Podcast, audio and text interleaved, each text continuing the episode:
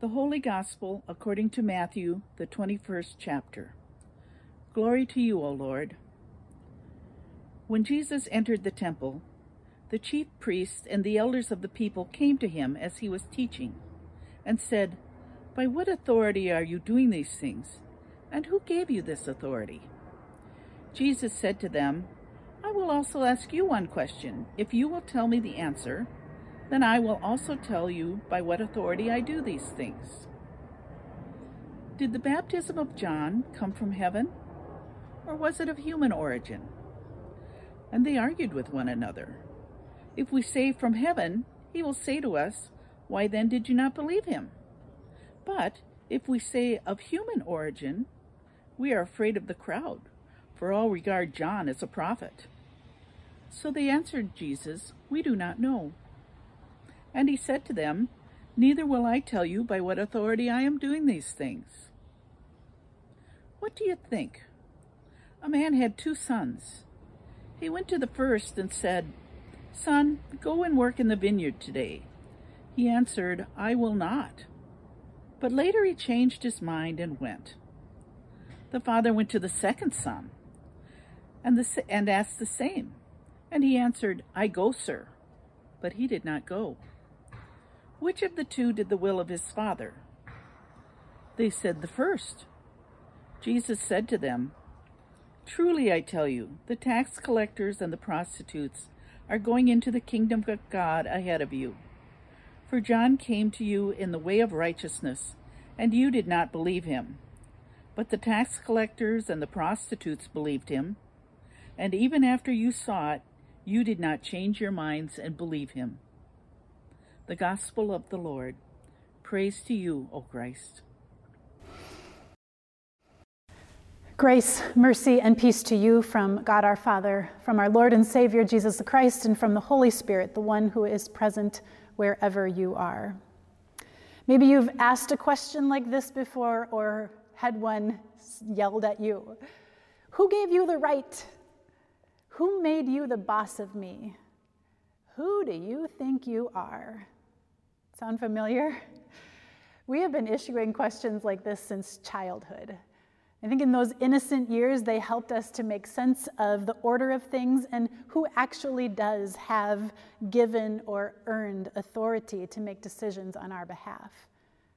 But as we mature, we may refine the questions a bit, but the sentiment is still there. We're trying to suss out quite a bit of the time who has the power and how they got it. Now, if you've paid attention to this past week in political news at all, you know that it has been all about who has the power. All week long, we've listened to the back and forth, declarative statements, and then followed by threats. And all of that has been wrapped up in several layers of hypocrisy and arrogance. At one point, I heard an NPR reporter just call it for what it is. Let's be honest, she said, this is no longer about a good argument. This is simply a grab for power. In the midst of this very charged political climate, here are some of the questions that we as a nation and a people have been chewing on. Who or what gives someone authority? How can power be used to lead and to strengthen rather than to manipulate and control. And then this one is true authority earned or entrusted or taken? As I listen to both the people of this congregation, the people that I'm talking to in my friend groups or my neighborhood or my family, and then to the national news, I can name a sort of very real fear behind some of the questions people are asking about authority in this day and time. And do you know that people in first century Rome had some very similar questions and fears? And this was front and center in our reading for today. They come and they ask Jesus, By what authority? By what authority are you doing these things? Who gave you this authority? People want to know who gives Jesus the right to speak and act and lead with such assurance and bold action. As we've done and will continue to do throughout this series, we're calling Unafraid. we turn now to the wisdom of Jesus and Jesus' actions to find a message of hope in the face of such fears. So, some context around this story is really helpful. You see, these chief priests and these elders, they come with their question of, of authority for Jesus just right after two things have happened.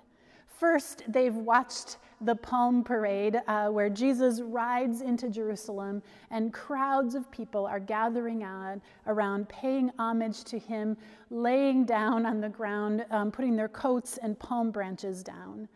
Now, this kind of celebration is usually reserved for a military leader or a governor or an emperor, certainly not for someone who's riding a donkey and looks like Jesus. So that's the first thing. The second thing that has happened is right after that palm parade, Jesus arrives at the temple in Jerusalem and he is angry, to say the least, about what he sees happening there. The temple has become this marketplace and money changers, and greed is all around. And Jesus angrily overturns those tables and declares that this house that is supposed to be a house of prayer has become a hideout for thieves. Now, as mad as Jesus was about that, these chief priests and elders have become indignant about the fact that Jesus is assuming some power they don't think he should have. So when Jesus arrives the next day and begins to teach the, the, the, crowds, the chief priests and the elders are right there ready to find out who he thinks he is. Like children, these chief priests and elders demand to know who gave you the right? Who made you the boss of me? Who do you think you are? Jesus often answers a question by asking another question, and this is the case here. His question forces those temple elite into a no win situation. If they answer one way, all of their vulnerability before Rome will be exposed. If they answer the other way, the crowd will be on them in no time. The crowd will rise up against them. And so they sort of slink away into the background, and under their breath, they answer Jesus' question with, We don't know. When they refuse to answer, then Jesus turns to telling a story. And he tells this story about a father and two sons. The father asks the sons to go out and to work in the vineyard, and the first son says he will go, but then he doesn't go. The second son says, Too busy, I'm not going to go, but then he goes. Jesus is making a profound statement here about integrity being at the heart of this parable and at the heart of what gives a person authority. You see, the chief priests and the elders, they are like that first son. Their words convey the right answer, the correct message. Yes, we'll go. Their appearance, their um, connection to a higher authority, their position in the temple and the government portray all of the right things. Everything about them looks right, but there is no action. They speak and teach God's law, but they do not live in the way of God's law of love. Then Jesus points out look at these tax collectors and prostitutes. This is two groups of people that are synonymous in that time with sin in the eyes of the crowd. Jesus says they have listened to John speak about repentance and the way of Jesus, and they have turned and they are following Jesus, seeking to learn from Jesus. Now, here is a group of people who have absolutely no outward appearance no words that are consistent with temple expectations. They cannot recite God's law like these temple elders, but when they are called to follow, they follow. Now, this is where the astute 21st century listener should be saying, Well, so what? What does this have to do with me? With the very fear, real fears that we are facing about authority and power in this moment in history. What does this story have to do with how I might respond or find an answer of hope as a follower of Jesus? You see, what Jesus is pointing out is that the way of Jesus is the way of integrity and honesty and respectability. Jesus points out to these temple leaders who have tried to silently sneak away that their outward action is not matching up with their flashy position or the power they have been given under Rome or their superficial claims of power under God's name. Jesus points out points instead to this act of repentance by a group of perceived sinners. They who have acknowledged their own disreputable pasts and now seek to live and act in accordance with the way of Jesus. Now, this is not about perfection. No human alive is perfect under the law or under leadership or in their love for neighbor. Jesus' command here is for us to repent, to turn from our own human desire to get and have power, the power we think that we deserve to have, and to turn to the way of God's power, which is found in humility and compassion. You see, the hypocrisy leveled at these chief priests and elders in Jesus' day is the same hypocrisy that many people see among Christians today. I mean, Christians, we, we say that we follow Jesus, but many will say that they do not see us acting in the way of Jesus.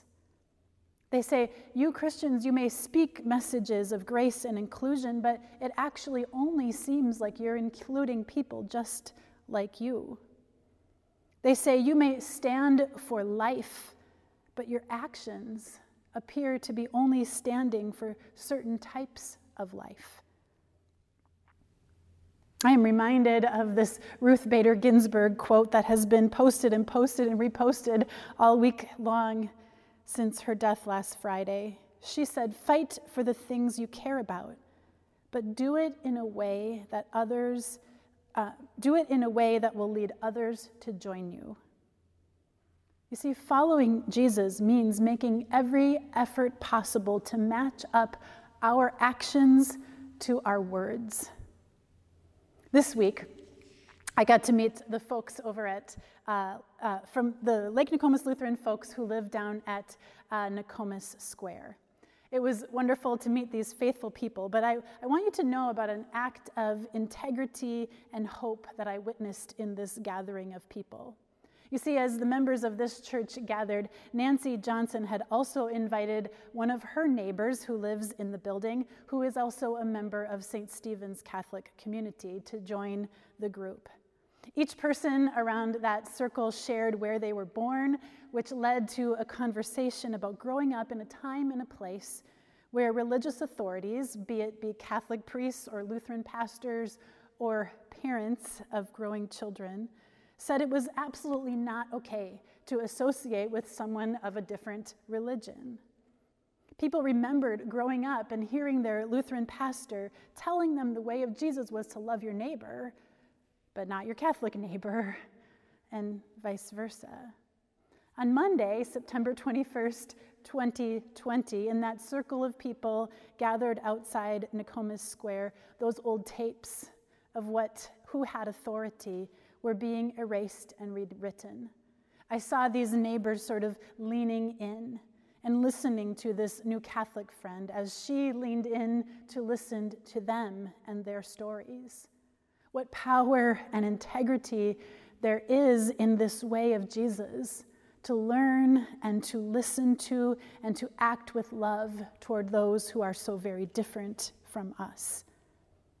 Now, this is who we are called to be as people of faith who engage in the political and civil arena today. And so we gather together to ask God to give us strength to make sure that our actions match our words and this is a prayer for integrity. We ask God for courage to admit when we are wrong or have wrongly judged our neighbor, and this is a prayer for honesty. We ask God to place a hope within us that when we speak, we do it with empathy and kindness on behalf of the vulnerable, the victims, and the ones who have suffered oppression and discrimination. And this is respect. Now, may I turn just for one last minute to those three questions of authority that we have been asking since childhood. Who gave you the right? It's not a great question. It's not about right, it's about righteousness. And righteousness grows within us as we seek to follow Jesus' command to love God and neighbor. Who made you the boss of me? No one and everyone. Martin Luther said that these two things are true at the same time. A Christian is a perfectly free Lord of all, subject to none. And a Christian is a perfectly dutiful servant of all, subject to all. Finally, who do you think you are? You are a named and claimed child of God. You have been blessed to be a blessing.